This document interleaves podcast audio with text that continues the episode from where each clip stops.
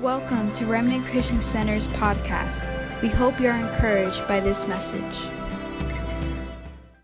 today I am ending my four week uh, or five week series on First Things First. And First Things First, uh, how many have enjoyed this, this series? It's talking about placing priority in place uh, and uh, having uh, the Lord's greatest command of loving the Lord with all our heart, soul, mind, and strength be first place. So I want us to let, make sure we, we pay attention at church because that's why we get up in the morning to get to experience God. So bring your Bibles, your good old fashioned Bibles. God forbid we bring Bibles in church now. Let's get your Bibles, let's get your tablets. Let's get your, uh, if you're watching online, get your Bibles and let's turn to Matthew 25. And as you do, we're going to start in verse 1 and uh, Matthew 25, verse 1, and then we're going to pray. Let's pray. Amen. Are you guys excited about the word? Are you guys excited about the word? Some of you guys don't care what I say. You're not going to clap at all. I'm like, you excited about the word? Hurry up. so let's pray. Father, in Jesus' name, I ask, Lord Jesus, that you would anoint the word, that you would release fire, because your word is your fire. Father, help us to have a renewed hunger for your word.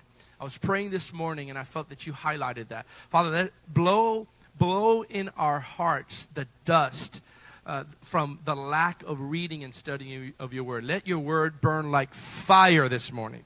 Release your word, Lord God. Encourage hearts. Help us to be readers of your words and doers of your words, your word, Father. In Jesus' name, today, anoint me let the, uh, and let your message pierce hearts in Jesus' name. And everyone said, Amen. Matthew 25, verse 1.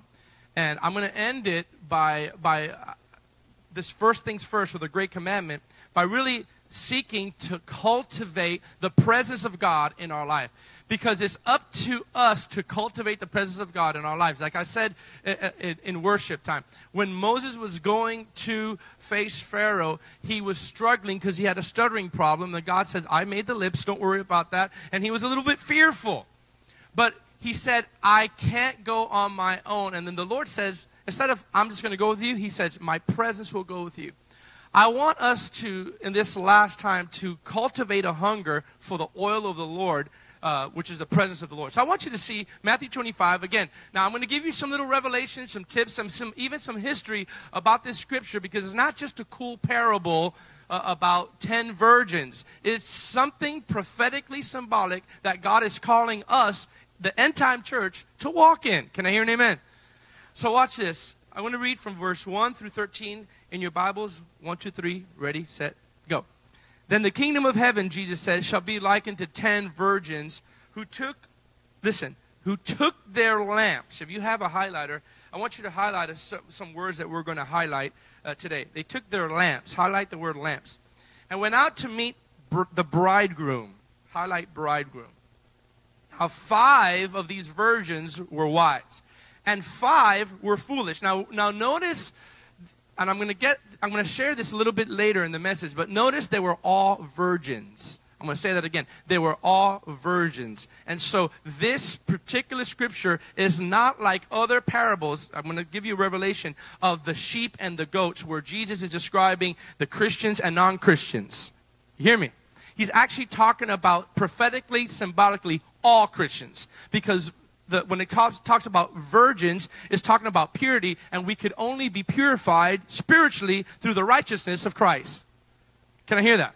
Okay, so, so I want you to give you a backdrop of he's not talking about, maybe this is new revelation to you. He's not talking about five bad people that, are, uh, that don't know the Lord and then five good people that know Jesus. No, he's actually talking about 10, type, 10 types of Christians, so to speak, it prophetically, and five of them were wise. Watch this. And five of them were foolish.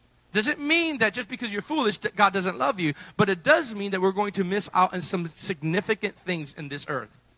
Why? Now, why do I say that? Because everyone in this room predominantly are lovers of God and they're Christians, and we fall in this category. Now, what made five wise and what made five foolish according to Scripture. Now, when I say foolish, it's not like, like us homeboys or homegirls, like how you call it, like call fool, like, what up, fool? Now, it's not that. He's not calling you like fool, like in a derogatory term. What he's doing is it, that unwise or foolish decisions is cutting off a certain uh, reality in their life. So, here's what Jesus said those who were foolish. Now he explains. We're talking about all Christians here now, so that so that you could get that paradigm out of your head from the very beginning. Because most of the times when you read this scripture, many people, oh, that's I'm part of the, the, the, five virgins. The other, the other five were just sinners. No, no, he's not talking about that here prophetically. Those who were foolish took their lamps and took, watch this, no oil with them. Oh, I'm going to preach early this morning. They took no oil with them. But the wise virgins, wise Christians, took oil in their vessels with their lamps. But while the bridegroom was delayed, they all slumbered. Now, see, here's another term. They all slumbered. A lot of theologians say that that was just a natural process, okay? A natural process of slumbering or, or sleeping. Now, they were all Christians here. They all slumbered and slept. And at midnight, a cry was heard Behold, the bridegroom is coming. Go out and meet him. Then all those virgins arose and trimmed their lamps. And the foolish said, I want you to hear this. The foolish said to the wise, Give this, I'm going to preach with this in a second. Give us some of your oil. Give us some of your oil, for our lamps are going out. But the wise answered and said, No, lest there should not be enough for us and for you. But go rather to those who sell and buy for yourself oil. And while they went to buy, the bridegroom came. And those who were ready went in with him to the wedding, and the door was shut. Afterwards, the other virgins came also, saying, Lord, Lord, open to us. But he answered and said, Surely I say to you, I do not know you intimately. Watch therefore, for you know neither the day nor the hour in which the Son of Man is coming. Can I hear an amen? Now, why do I say this? Because if we're going to love the Lord our, the God, our God with all of our heart, soul, mind, and strength, and we broke down those four words last week. Last week we broke down the word heart, which is talking about your emotions, right? We talked about our soul, which is talking about our personality and our speech. Remember, we talked about that. We also talked about our mind, which is our, our intellect and our thought life. And we also talked about our strength, which is symbolic of our resources. Are we really loving God with all of our resources? Are we? That's what it is to love God. It's not, we, we studied that loving God with all our heart is not just a singing song of admiration. Because if loving God with all our heart is just saying, I love you, Lord, and I lift my voice to worship you, then we'll have a whole bunch of people claiming that they love God with all their heart, soul, mind, and strength, but they're not living right. You know, there's a lot of people that want to change the world, but they're not living right. That was a good say to, part to say amen. Thank you for that one amen. But Matthew 25 now is talking how to cultivate the oil of the Holy Spirit and the presence of God and the anointing in your life. Let's put the first slide up there, Zach. The first slide, I want you to see this. You can write it down, take a picture of it. The oil in Scripture is symbolic of God's presence and anointing. God's presence and anointing. Are you guys listening to me? Are you alive? The oil in Scripture is prophetically symbolic of the presence of God and the anointing of the Holy Spirit. We need, now watch this, I'm going to say this something real powerful here. We need the presence of God to be first priority in our lives, watch this, to function properly. Because if you don't have the presence of God as first priority, you and I will be out of order. Do you know what out of order means? Doesn't mean out of order like we say uh, you're out of order. Like when you tell your kid, you're out of order because you're rude or your tone of voice is wrong. No, when I say out of order is that your very fabric and your makeup of your DNA in God needs the presence of God. And if you don't put the presence of God first priority, you will be cranky, you'll be frustrated, you'll be miserable, and you cannot be happy. You'll be out of order. God is a God of order. And if you do not, hear me, church, if Christians do not prioritize cultivating the oil of the presence of God. It's your job to cultivate, it's your job to search for it. It's not gonna, it's not hard to find, but it's our job to cultivate it through the word, through prayer, through putting a song in the background. As long as you connect with the longing in your heart, you will continue to have that oil drip on your heart and it will be refreshing for you. If you don't have that, my friends, you'll be like me. I have to spend time with God or I get very cranky. I get very short short and I get frustrated and I become more impatient. Come on, I know some, none of you have that problem, but I do. I know all of you guys are good, but if I don't cultivate because of busyness, because of meetings, because of the things that are, that are happening, and it's happened this week, all the upgrades that are good for our church and all the things on the meetings that have to do with all these meetings, that's all great. But I noticed that it was consuming and taking some of the time that was cultivating my oil, and this week was a miserable week for me. Not because, watch this, not because I didn't value what was going on in the building, not because I didn't value all the great things that are happening, is because I was out of order. If you don't have oil as first priority, listen, if you you could have the best car on the planet, if you don't have oil in that car, a moped will beat you. A bicycle will beat you. Because you were made to have oil of the Holy Spirit. That's it. You and I, as Christians, were designed by God to have the presence of God in us. There's a lot of Christians that have a lot of zeal to do a lot of things for God without purposely cultivating the oil of the presence of God in their life. You have to, now, now watch, here's this revelation now. I've never shared this before, but Matthew 25 is actually one whole teaching from Matthew 24.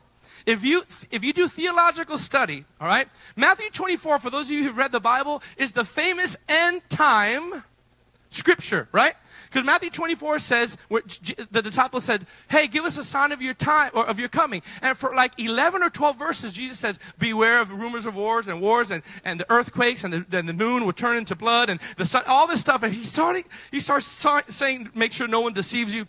That whole chapter on chapter 24 is an end time message. Here's a revelation. Chapter 25 is a continuation of the end time message. He doesn't pause and say, I'm talking about end times. And then, like, he bumped his head some, some weird story about 10 virgins.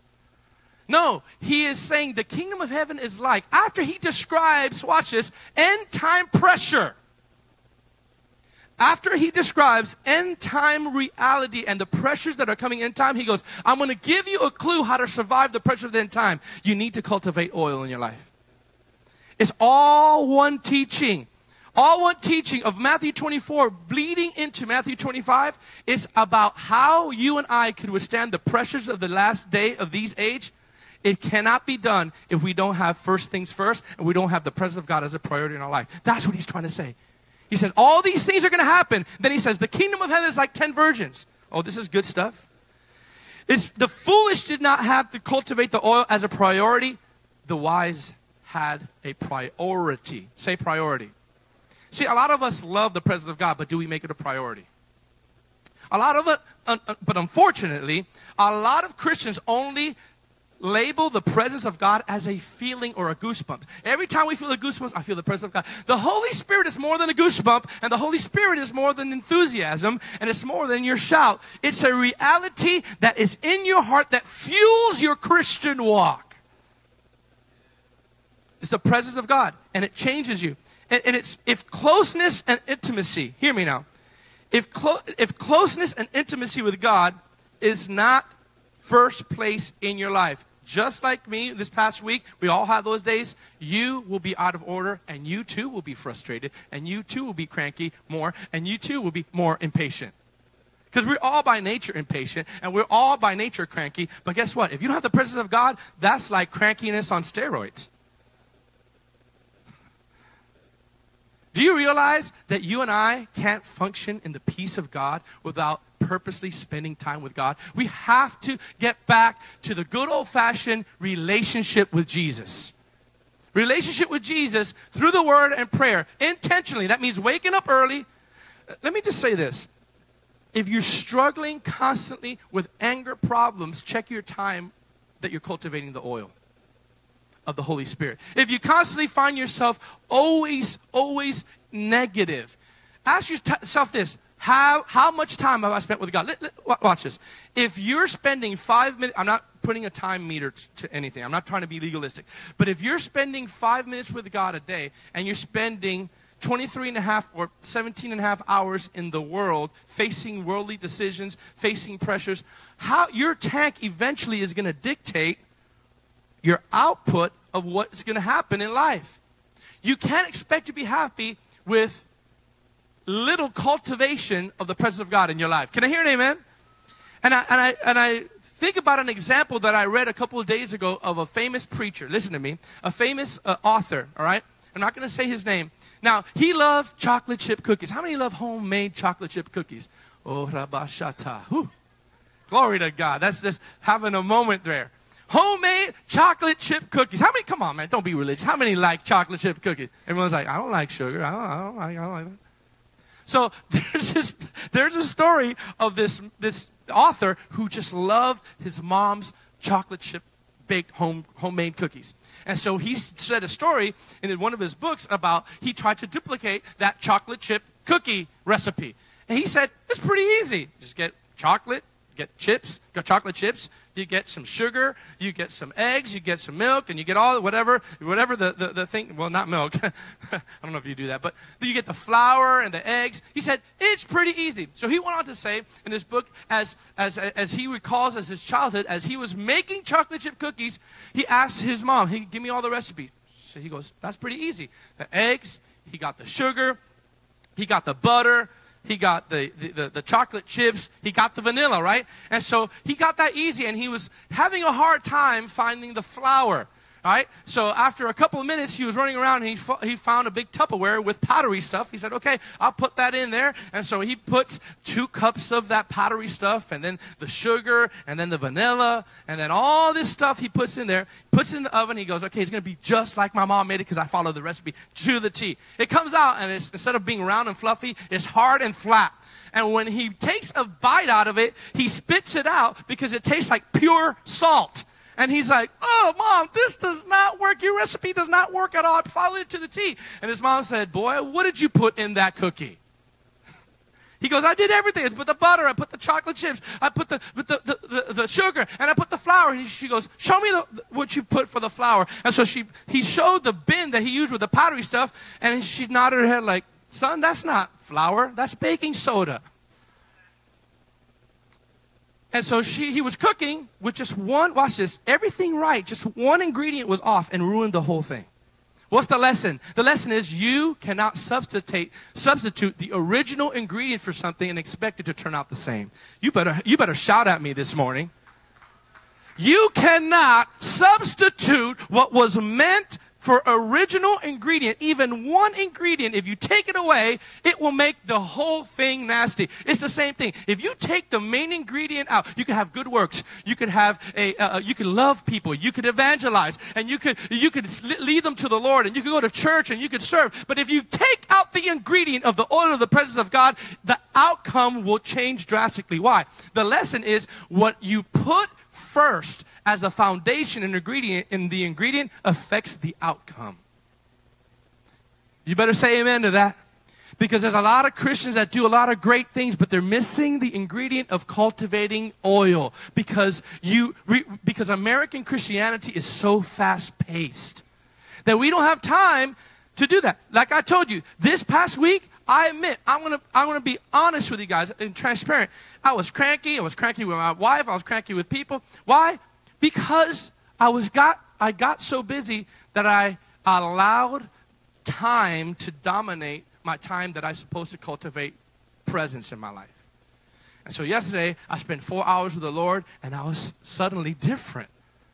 And I know that sounds so cliche, but I was. And some people would say, Oh, you're just a hypocrite. No, I'm not a hypocrite. I'm just happy now because the presence of God is in the right place. Do you understand? It's not, uh, it, it, you have, you, you and I Okay, let me just say this. I feel this from the Lord. What do you get your identity out of? A lot of people get their identity, uh, identity by what they do instead of spending time with Jesus. And so we become real professional Christians that do great things for God and we have no oil. And listen, the Holy Spirit through Jesus said there were 10 virgins and Christians, but five of them were foolish. Not because they didn't do good works, but because they did have the first priority of cultivating oil in their life. Can I hear the amen on that? A couple words I want you to highlight. I already highlighted a couple. So the, the word virgin there is symbolic of all Christians. Say all Christians. Say all Christians. Say he's talking about me. The second word I want you to highlight is lamp. Because it said the, the, the, virgins got their lamp. Now, this may be a little revelation for you, so I want you to follow along. Lamp was the instrument or vehicle Wally has always said that before. A pen is just a vehicle, right? The pen is just an instrument, but it's in the hands of you, the, the owner, and the pen does beautiful things. But a pen by itself can't make anything happen. The lamp is the instrument by which carries light. That's symbolic of two things. The lamp is symbolic of the actual vessel of, of, of the body of Christ or ministries. There's a lot, ooh, this is so good. There's a lot of ministries that want to project light but have no oil in their ministries. And so the, ve- so the lamp is a vehicle. Say a vehicle. It's an instrument that carries the oil. Without oil, the lamp is nothing. Do you see that? Without oil in this ministry, this building is nothing. You know, this is a middle school. Do you know that there's crazy middle schools here every single, every single week? But we convert this into the presence of the Lord, into the house of God on Sundays. Why? Because it's just a vessel. It's just an instrument. But the people of God infuse this place with the Spirit of God because the Spirit of God is in you. There's nothing worse than Christians who are dry all the time. It's not. And so, lamp is the instrument, which is symbolic of people and the ministry. And of course, bridegroom is symbolic of Jesus, watch this, in his revelatory stance of a lovesick bridegroom for his bride, his people. No other religion classifies their God as a bridegroom. Think about that. Think about that. What other religion, what other religion, whether it's Allah or Hare Krishna or Buddha, that, that they describe, that their followers describe their God as a loving bridegroom God who is lovesick for their bride, his people. None. This is a revelation of why we need to cultivate the oil of intimacy because God is saying, I'm your bridegroom and you're my bride, and there has to be that intimacy between me and you spiritually. And how do you do that? Spend time with God. What does the oil do? What does the oil of the Holy Spirit do in all of us? I'm going to give you a couple of things. It's not on the screen. The oil of the Holy Spirit says this. Actually, put that next screen on, Zach. The five wise virgins acquired oil as their priority in life and in ministry. Therefore, their lamps shined. Their ministries shined. Their vessels shined. Their homes shined because they cultivated oil. Don't answer me, but when's the last time you purposely took, got away from everything just to make sure the oil of the Holy Spirit come, came back into your vessel. Got quiet in RCC. You down with RCC? Okay. The oil of the Holy Spirit does a couple of things. Number one, it tenderizes our heart. When you spend time in the presence of God, it tenderizes your heart to the reality of God. Can I hear an amen? There's so many times that I'm in the presence of God that I come in there with a hard heart and after a couple of songs or a couple of times, I just feel my heart melting before the Lord. You know, the Bible says the hills burn like wax in the, come on, presence of the Lord. Guys, if the hills could burn at the presence of the Lord, your heart will, can, can melt in the presence of the Lord. That hard heart is tenderized in the oven of the presence of God. And please don't blame your personality for how you are. A lot of people say, well, you know, I'm cranky because that's my personality. No, you may have a hard personality or you may have a soft personality. But either way, your heart could be tenderized by the presence of God. And how you know it is how you treat people. That's, that's a clue. And how you, how, how you treat God, how you view God. Number two, the oil of the Holy Spirit, when you cultivate it, it would enlarge your heart, your desire for Him. So it tenderizes your heart and it enlarges your desire for Him. What does the Bible say? Blessed are those who hunger and thirst for what? For righteousness, for they shall be filled. Another word for filled is satisfied. That means when you get time cultivating the presence of God in your life, something happens automatically. It will give you a fresh hunger for Jesus. Oh, how we need that in the church today. Guys, I'm, pre- I'm preaching better than you're saying amen this morning. We, we, are, we, for the most part, have lost hunger to be with Jesus. We've, we've become about programs and becomes about the next big thing. But when's the last time you said, man, I got to get, I need to spend time with God? I was having a meeting this week and I was telling uh, our youth pastor, I go, I need time with God. Because your, your spirit longs for that. Can I hear an amen? Number three, the oil of the, of the Holy Spirit illuminates our understanding of God's beauty. The oil of the Holy Spirit, it tenderizes our heart, it enlarges our desire for Him, and it, and it illuminates our understanding of His beauty. I have had a greater understanding of God's beauty by spending time in His presence and in His Word. His Word will reveal His beauty. Can I hear an amen? It is His majesty. You just, His his majesty, his presence is not known by osmosis. By the way, stop trying to get other people's faith on your faith because it's not going to work that way. You have to cultivate your, your own. And then the last thing, the oil of the Holy Spirit imparts, ze- oh, this, listen to this. The oil of the Holy Spirit, when you cultivate it thoroughly and consistently in your life, it will give you a renewed zeal for righteousness that will help you overcome the tendencies and temptations of sin. Is anybody alive at RCC this morning? When you spend time with God, it will give you a renewed zeal to fight off temptation. If you don't spend time with God, temptations are going to come much faster and much easier for you to yield to. But when you spend time cultivating the oil, it will give you not only an enlarged uh, desire for God, it will not only give you a sensitive heart for, for the Holy Spirit, but it'll also re energize you and give you fresh zeal for righteousness. Say amen. Fresh zeal for righteousness. Fresh zeal for righteousness. When's the last time you and I had a fresh zeal for, uh uh-uh, uh I ain't going there anymore? Because I spent time cultivating that oil and I have a fresh outlook on holiness now. You know what the Lord told me years ago? I, I know this, this is not in my notes, and you guys are going to like this. Years, you know, especially in this day and age of our culture, relativism, a lot of times, not all the time, but a lot of times when well meaning Christians are trying to live holy, you know what other Christians say? You're just being religious. You're just trying to live holy. And I understand there are legalistic people. I know that, so we can't throw the baby out with the bathwater. I know that there's super legalistic people. I'm not talking about that. I'm talking about when you're really trying to live God, godly life and you're spending time with God, what I ha- find is happening in the modern day church is other Christians are fighting other Christians. They're saying, oh, that's, you're just being religious. And what's happening is that we are calling what God calls holy religious. I remember years ago when I was just trying to live right and I was just getting all these you know, some people just saying, oh, no, no, it's, it's okay to watch that with all this stuff. It's okay, you're mature. And I heard the Holy Spirit say, stop calling religious what I call holy. Thank you for that. Three claps. Amen. You know, you could clap at church. people like, amen. Maybe, maybe that's a good time. Say Jesus. Now the foolish took their lamps or their ministries, but they took no oil. Here's the symbolism of the foolish virgins.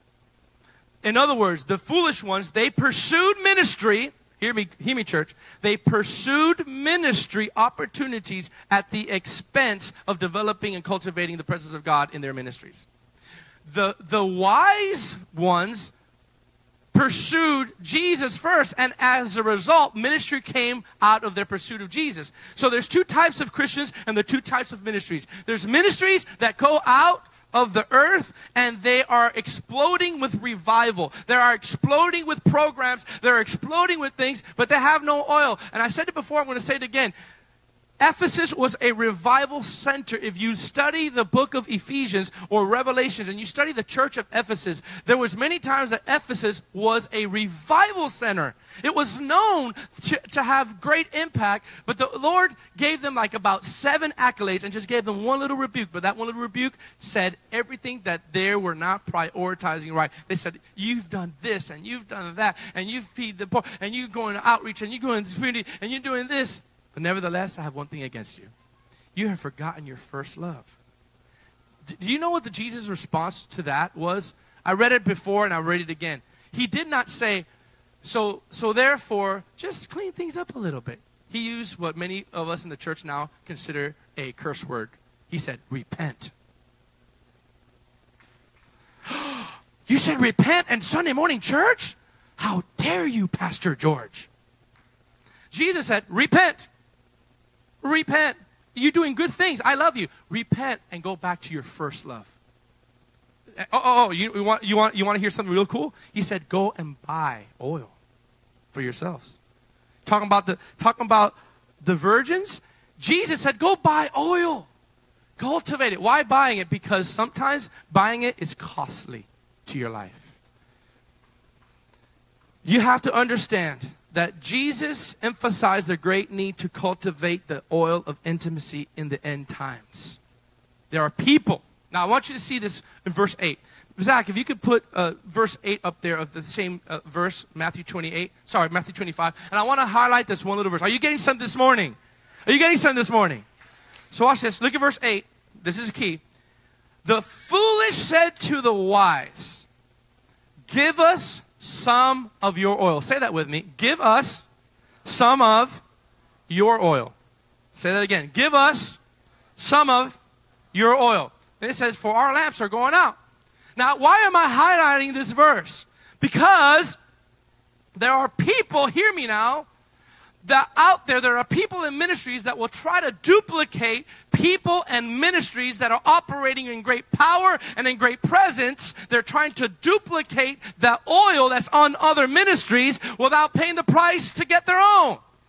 And it will never work, you will never get the same results of powerful ministries that have paid the price of cultivating the oil if you just trying to get theirs. And that's what the, this, this Jesus is trying to say. That the foolish one said, Hey, listen, I realize that my vessel, that my ministry, symbolically speaking, is not as powerful as yours. Mine is about to fade out. Can you give me some of yours? And you can never duplicate what someone spent time paying a price for.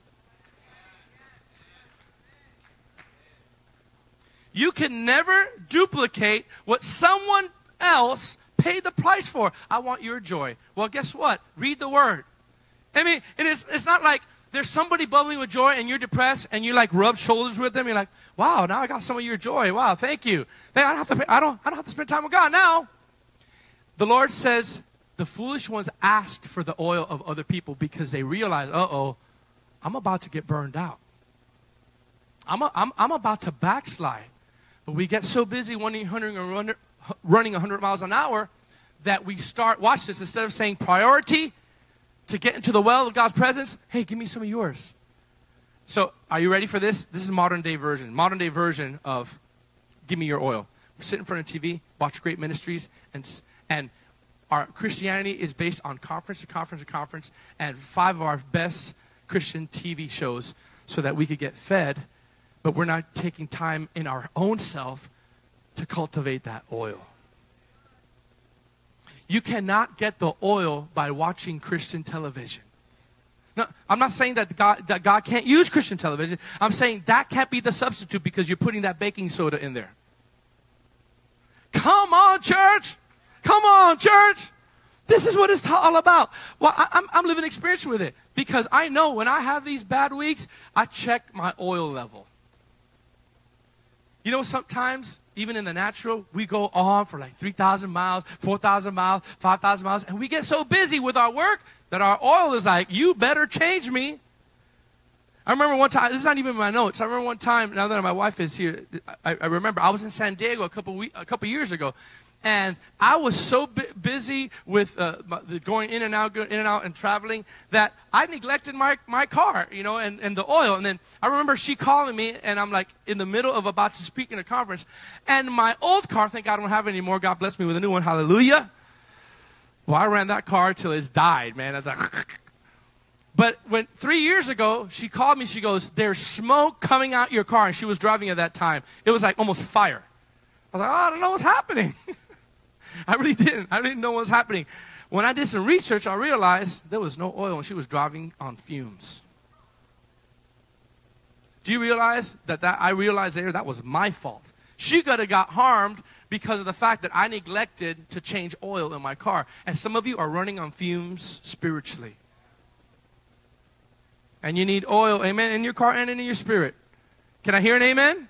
I said, Can I hear an amen? I'm preaching good. It's okay. Jesus exhorts us to buy oil. Say oil. I want you to put this slide up. Now I want you to I want you to write this down. This is real simple. Here's here's one of the last slides. Ready? The first and primary call of God on our lives is to be with God. Say that again. The first and primary call, call, I'm talking about your calling, of God is to be with God. Oh, I'm going to I'm going to preach good here for the next 15 minutes here. The, when Jesus called his disciples, I want you to hear me, hear me, look, look at me. When Jesus called his disciples and he's about to change the world with his disciples, the first thing he wanted from the disciples is for them to be with him. You say, no, Pastor George, that's not what he did. I want you to look at Mark chapter 3. Are you ready for this? Mark chapter 3, verse 13. The primary, the primary call of God on your life is to be with God. Say that with me. The primary call of God on my life is to be with God. Look at me. Before your pastor call, before your missionary call, before your worship call, before your uh, uh, uh financial call, before your business call, whatever call of God that you have, before that, your primary call is to be with God. Now you say, Pastor George, where's that in Scripture? I'm glad you asked me that. Verse 13, look at verse 13. For some reason, I feel the life of God this morning here.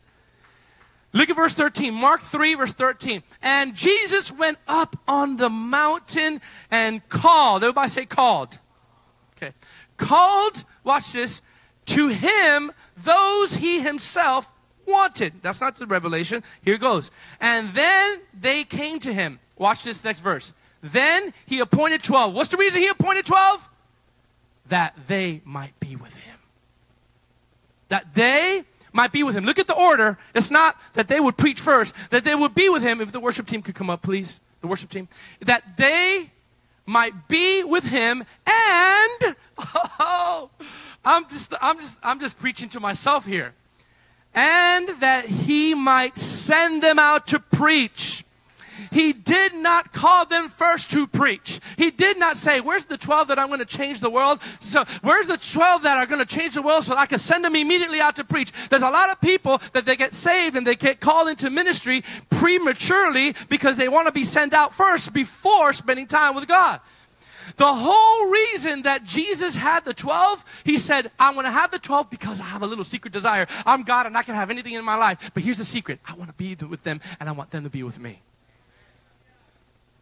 Here's the reason. Hey, you 12, hang out with me. I want to know you. I want to duplicate myself in you. I want to show you my love. I just want to be with you and I want you to be with. Look at read it again. He appointed the 12 that they might be with him then, after they be with him for a while, that he might send them out to preach. That is the order of every Christian in, um, in, in the world. It has to be that order or your ministry will be unfruitful. Yes, I said it. Your ministry will be unfruitful if you don't have the order of first being with him and then second sent out to preach. Most preachers, most ministries is first have the zeal to get out to preach and then to spend time with him. It's not in that order. You're out of order. The primary call of God is to be with God. Oh, glory to God. If the worship team could, could get up here and start playing something, I feel the Holy Spirit. How many feel the Holy Spirit? Look, Jesus' goal was not to pass out information to his disciples.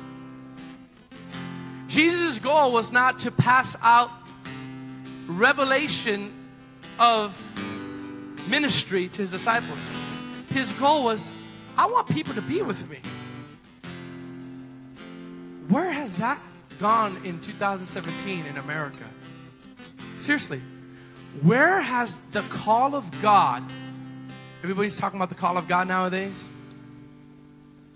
The Bible says He called them to be with Him, and then out of that reality came missions, came evangelism, came preaching, came discipleship, not in the other order. Preach it, Pastor George. I'm trying.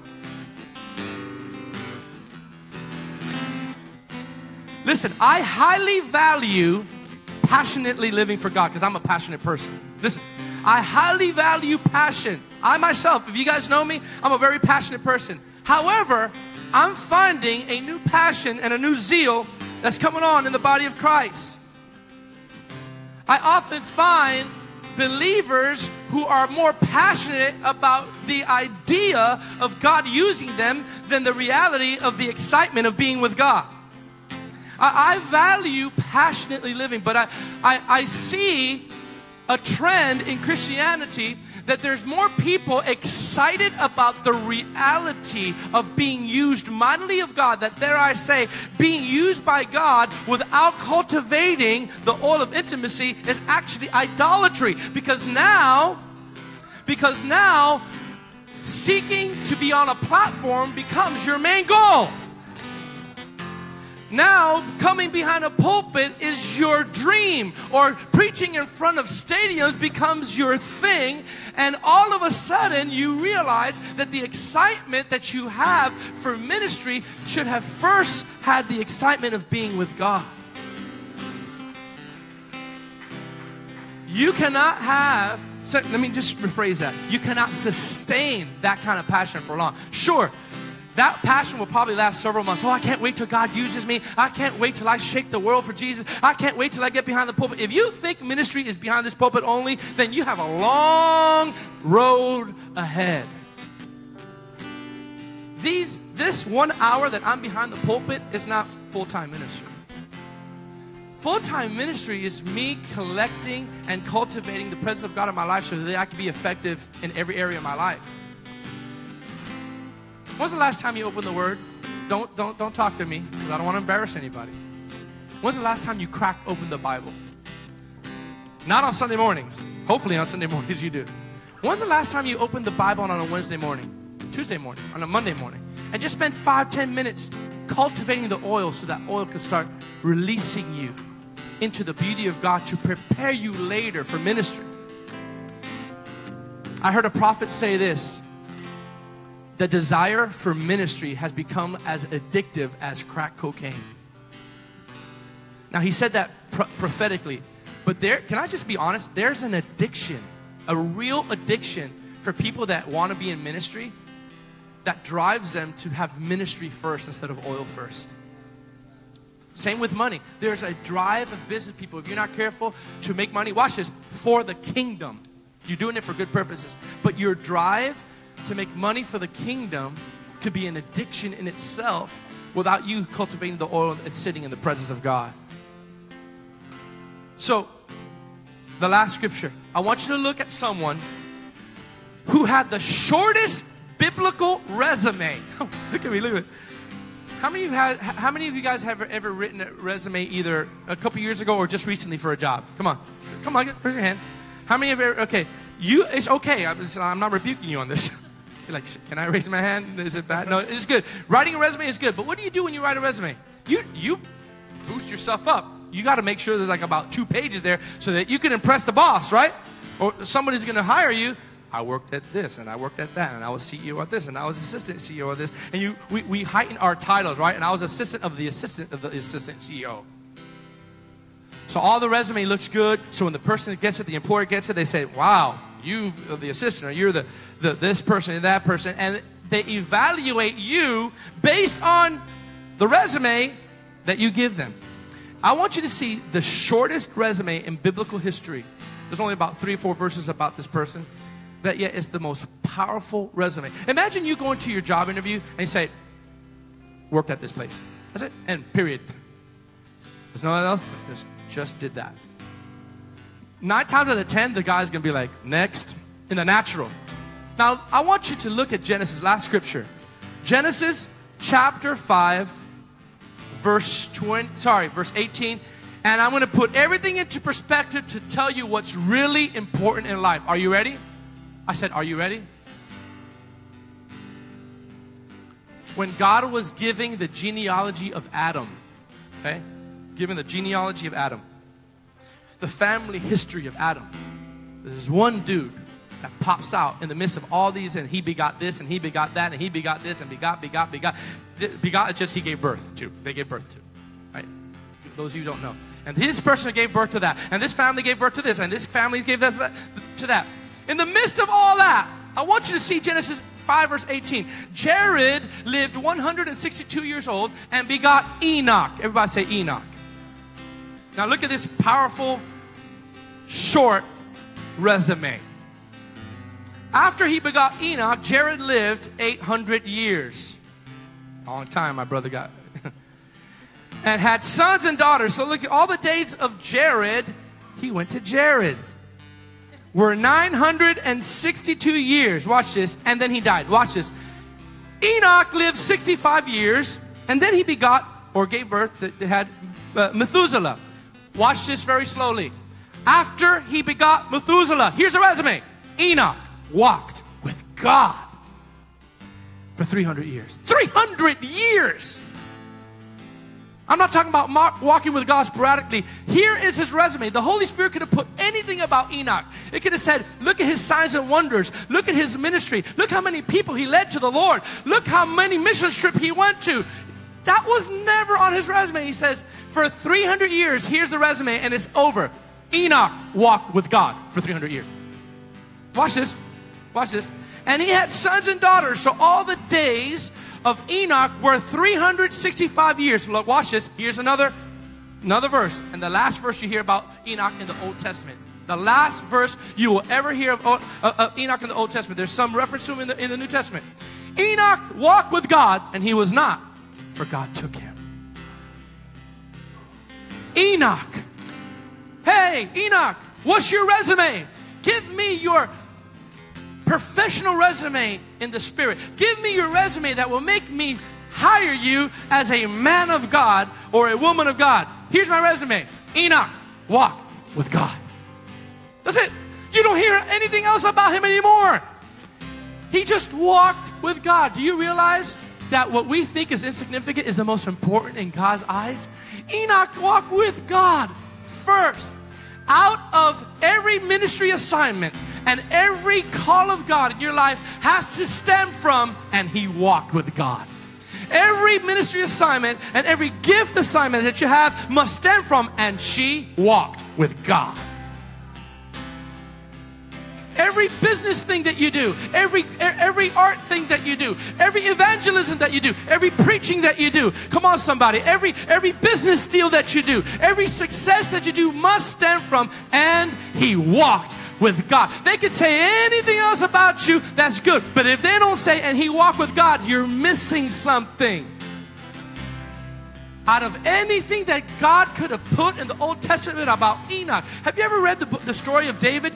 David, that, ha, that has a whole chapter describing David's mighty men and exploits, and there's a time for that. Uh, how, how they fought the battle of the Lord, and, they, and, and the one dude fought all these Philistines and had his, his hand uh, clung to the sword, that they had to pry his hand from the sword. All these accomplishments. And so there's many times that the Bible actually commemorates the works of the Lord, but in Enoch's case, he said, I'm going to give you the greatest, the greatest, most powerful resume, and it's one sentence Enoch walked with God. That's it, over. End of resume. That is the greatest. I said, That is the greatest. You shall love the Lord your God with all of your heart, with all of your soul, with all of your mind, and with all your strength. Then he said this, and you shall love your neighbor as yourself. There is no other greater commandment than these. How do you how do you do that? By walking with God, cultivating the presence of God. There's two types of Christians in this room today. There's the five wise virgins that are cultivating oil in their ministries. They're cultivating oil, they're actually setting aside a time apart just to have time with God. Then there's other Christians that are running on reputation and on the name. Because if only if you only have the reputation and the name of Christianity because you love God, you will increasingly get frustrated because you will be out of order. You're not built to be without presence. You're not built to be without oil. I want everyone to stand up. Is the Lord speaking to you this morning? Is the Lord speaking to you this morning? End the frustration by having a new resume. The new resume is not what you can do for God or for His kingdom. The new resume is to cultivate oil. Be the five virgins that, that said, you know what? I'm going to cultivate, or I'm going to pay the price, and I'm going to spend some time in my busy day to put a CD on, to put some music on, to open the Word and let the river of the oil tenderize my heart again. Some of you, like my car years ago, I'm prophesying to you because I know this in the spirit. You're running on fumes. Spiritually, emotionally, you're running on fumes. And you know what? You love the work of the Lord. You love God. And you want to see God's kingdom come to pass, but you're running on fumes. Here, here's the doctor's order this morning. Here's you, you're coming to the spiritual doctor, and he's going to give you a prescription. He says, cultivate oil. Pause everything that you're doing, shut everything down, put everything on pause, and cultivate the oil of the Holy Spirit in you. That's how you're going to be happy. That's how you're going to be fruitful, and that's how you're going to be, listen, sustained for the long haul. And Enoch walked with God. My prayer this morning is when they look at you and when they look at your resume, they'll say, and he walked with God. And she walked with God. And RCC walked with God. Come on, I want you to lift up your hands right now. I want you to contend for this. I want you to contend for the oil. It's okay. Listen, uh, it's not a curse word to repent. It's okay to say, God, I've missed it. I repent for not cultivating oil, for being so busy. I, I, I, repent for not spending time with God. I've done that today. I did it this week. I said, Lord, forgive me for being so busy this week. We all have our moments. But right now, come on, I want you to ask God to cultivate that in your spirit right now. Come on. As we, as we close, I just want to worship right now.